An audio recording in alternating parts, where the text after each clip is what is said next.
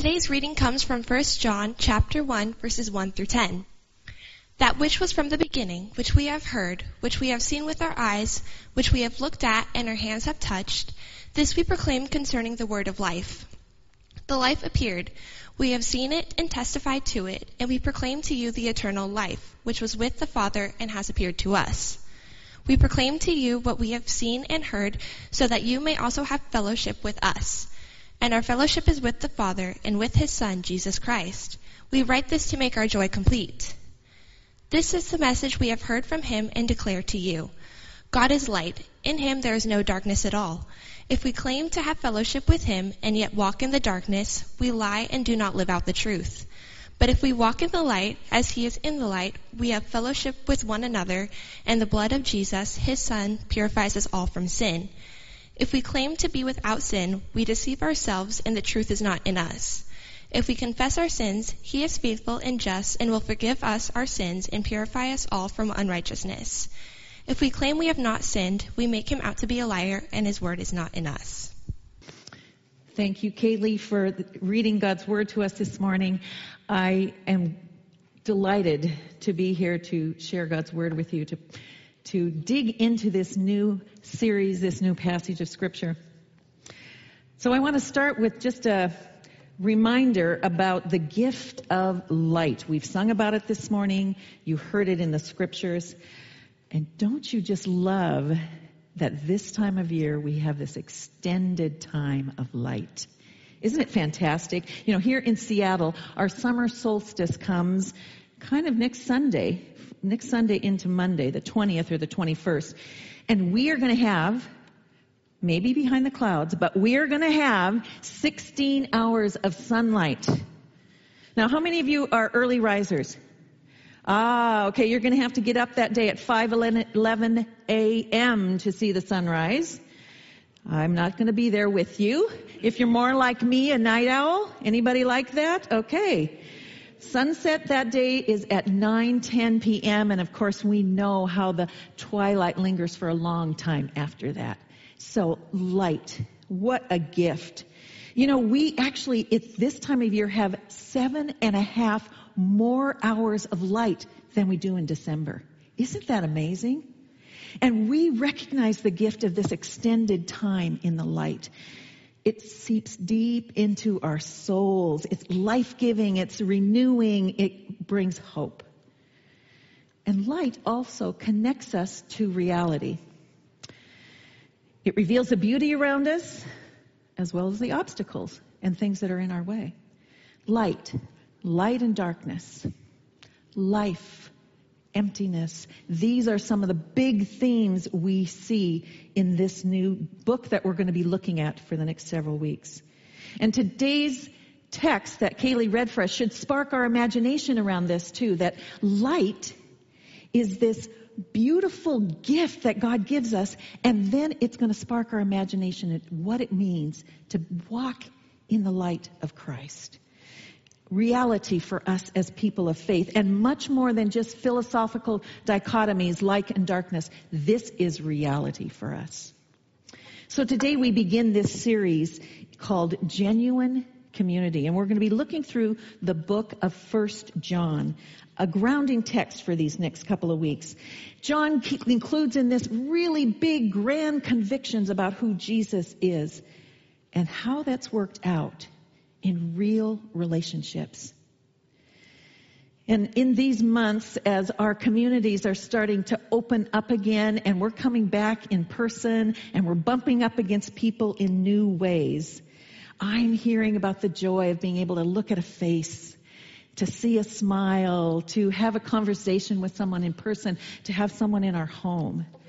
And yet, I would say, and maybe you've noticed this too, that our season of isolation and being by ourselves have, has in some ways brought to surface uh, our irritability a little bit more. We haven't had to rub up against people like we had in the past, and so we're just a little bit squirrely.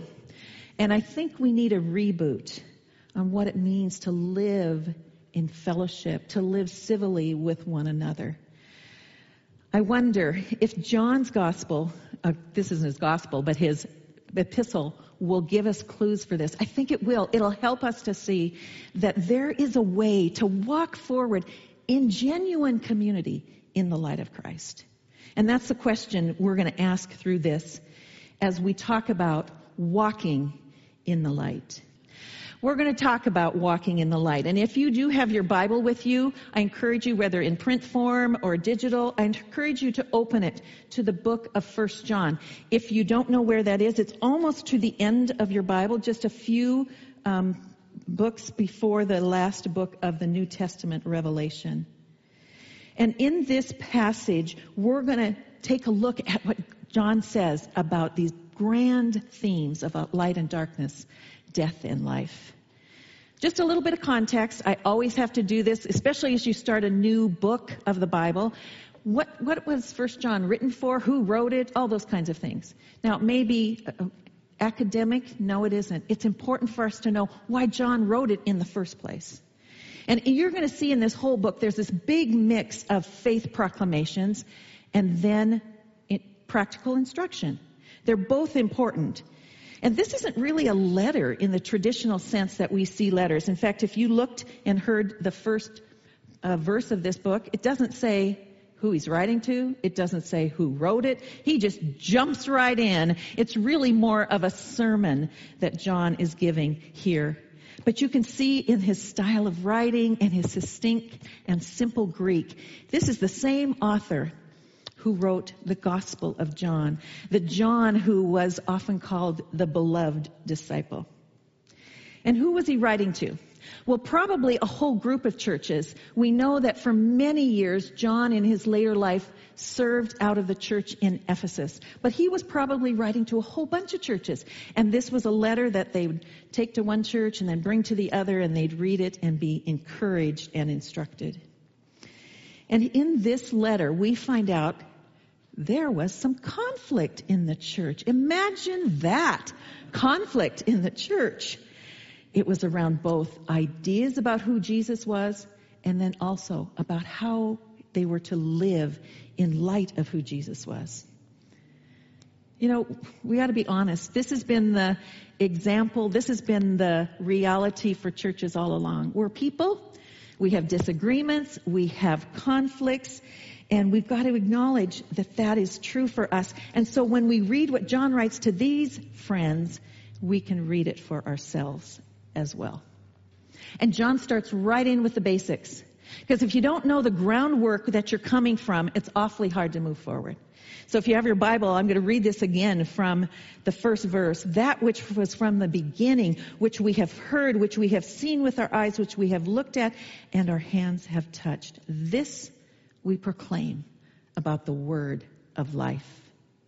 So I want to take us through a couple of major themes this morning as we um, go through this, and I'll have us go to the next slide. We're going to take a look at these themes of in Jesus Christ, who John is proclaiming, we have real life, true light, and honest fellowship. Now, John, he wants to set things straight at the beginning. And if you've studied this at all, you might be aware that during this time there was a philosophy being birthed um, called Gnosticism. We're not going to spend a lot of time on this, but I just want you to know that at that time, people were saying, oh, this is all about the spirit. You just have to be thinking the right thoughts. In fact, matter, flesh and blood, and th- that's all evil. But the Spirit, that is good. And so this Gnosticism was creeping into the church and people were wondering, well, what does that say about who Jesus is? And so John has said it very emphatically right from the beginning. He is saying, no, I saw it. I saw Jesus. I touched him. I heard him. He is real. He is person. He is matter. The very core and foundation of our faith is Jesus Christ. And that is where real life comes. Not some words to believe, some secret to figure out, some, something to decode and figure out, oh, if I get the right thoughts about this. No. This is a person to be known. Now, if you've been in the church for any amount of time, you can maybe be pretty good if somebody asked you, who is Jesus? Tell me what you know about Jesus. And we might have a lot of, you know, he was the divine son of God. We have, we have lots of ideas and right concepts about who Jesus is. But John reminds us, it's not some secret knowledge. It's not something you just have to recite in your mind. We base our faith on a person the person of Jesus Christ. No secret insider knowledge. Anybody can come and take a look at who this Jesus is. A real person who brings real life. Just as real as you and I sitting in this space or you at home with us. Pinch yourself. You're real. You're flesh and blood, and so was Jesus Christ. As real as that, not just a concept to keep in our minds. This is how God shows himself to us. Yes, in creation. Yes, in the Word, which is life. But more importantly, in the Word of life, which is Jesus Christ. God's speech, this word of life, it's the speech of life and of light. And so we move on to this next part of who we are in Jesus Christ. Real life, but also true light. Now, verse 5 couldn't be more emphatic about it. He says it just, John's kind of blunt. You know, Jesus called him one of the sons of thunder, and so he is right to the point. This is the message we have heard from him and declare to you. Pretty emphatic. God is light, and in him there is no darkness at all. Seems like an ethereal concept, but think of it in terms of light and darkness. God is light. There's not a glimmer of darkness in him. No sin, of course. No deception. No unrealness in God, in his being. God is light. And throughout the scriptures, that term light is often even translated as truth. When we tell the truth, we're in the light. When we're in the light, we see the truth. Both of those come together. And so this is light with no darkness at all, truth with no falsehood at all. Like those extended hours of summertime that we're just coming into, God's light reveals, refreshes us, like finding the right pathway, like finding the true character of God Himself. Think of it this way. When we hear from God, what, what, what you're hearing from me, which is from God's Word and which the Spirit will interpret, God never deceives. He never distorts. He never misleads.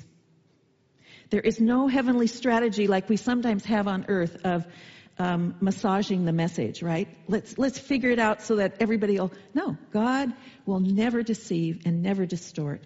No heavenly deception. And in Jesus Christ, this true light is revealed in person for anyone who wishes to see it, who chooses to see it. And this is where John outlines in this um, first chapter of his sermon letter six if clauses, IF. If, expressed in both negative and positive ways. It hints at that we have a choice, because if this is true, then that there must be something that follows. So just I put them out here so you could kind of see them, see them here.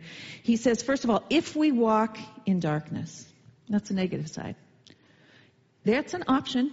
If you walk in darkness, if we walk in darkness, he says, we, uh, we lie. We don't live in the truth. But then in 7, he says, if we walk in the light, we have fellowship with one another. Verse 8 says, if we claim to be without sin, if we claimed that, uh, I, you know, John says it very clearly, you're a liar, you're deceiving yourself. We'd probably laugh out loud if somebody said to us, never sinned in my life.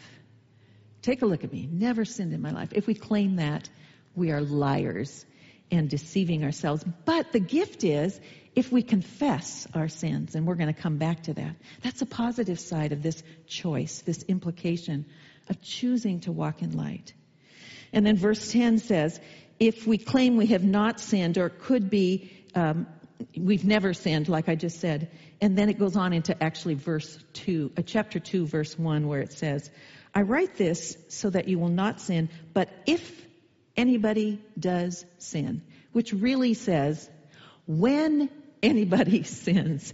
The if is more of a when in this one. When anyone does sin, we have an advocate. Now, if you look at these tests, these if statements, they're saying, look at the reality. Look honestly at what's going on. They search us. They penetrate just like a light deep into our souls. They show us this place of darkness or smugness, self-righteousness, hypocrisy. We can't live that way if we claim to walk in the light. We can't be in the way of Jesus and, and pretend that there's not stuff in us that needs cleaning up. Jesus said it himself very clearly if you look at this verse um, out of John chapter 3. Just as clear, just as emphatic is what Jesus says. This is the verdict. Pretty clear, isn't it? Jesus says, Light has come into the world, but people love darkness instead of light because their deeds were evil. Everyone who does evil hates the light and will not come into the light for fear that their deeds will be exposed. But whoever lives by the truth comes into the light so that it may be seen plainly that what they have done has been done in the sight of God. Now that phrase should both encourage us and in a sense terrify us. Right? Because when we walk in the light of God, when all reality is seen, we can see God for who He is, and of course, God sees us for who we are. And we have a choice to respond in these if questions, negatively or positively, to this gift of light. And what I would encourage us to think about today is that real life, true light leads to honest fellowship. Honesty, real fellowship, genuine community. John talked about it back in verse 3 when he says, um, he says this. We proclaim to you what we have seen and heard so that, if you ever see those words so that, it's like a conclusion. It's a good thing to circle and remem- remind. So that what? So that you also may have fellowship with us. Now that's a great church word, isn't it?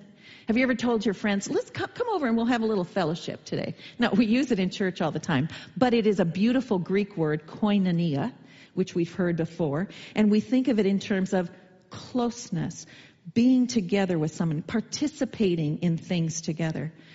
Yeah, I don't think you had, you know, you can't think of a friend at inviting somebody to come for fellowship, but that koinonia, communion with one another, being so close that you're participating in life together. What a gift that is. And it's given to us with God and with each other. I don't know. I've been thinking on this this week the fellowship with God. I mean, when you walked around this week, did you have that recognition? If you are in Christ, you've been walking around with the Trinity. Fellowship with the God of the universe, the Son, Jesus, and the Spirit. We're invited into sharing this life with God. And John says, that's going to make my joy complete. I mean, that is the best news in the world that you and I can walk with Jesus, with God Himself. But these lofty proclamations get really close to home, too. Because when we walk in the light, we walk in a way of disclosure, right? We not only see who God is, we see who we are.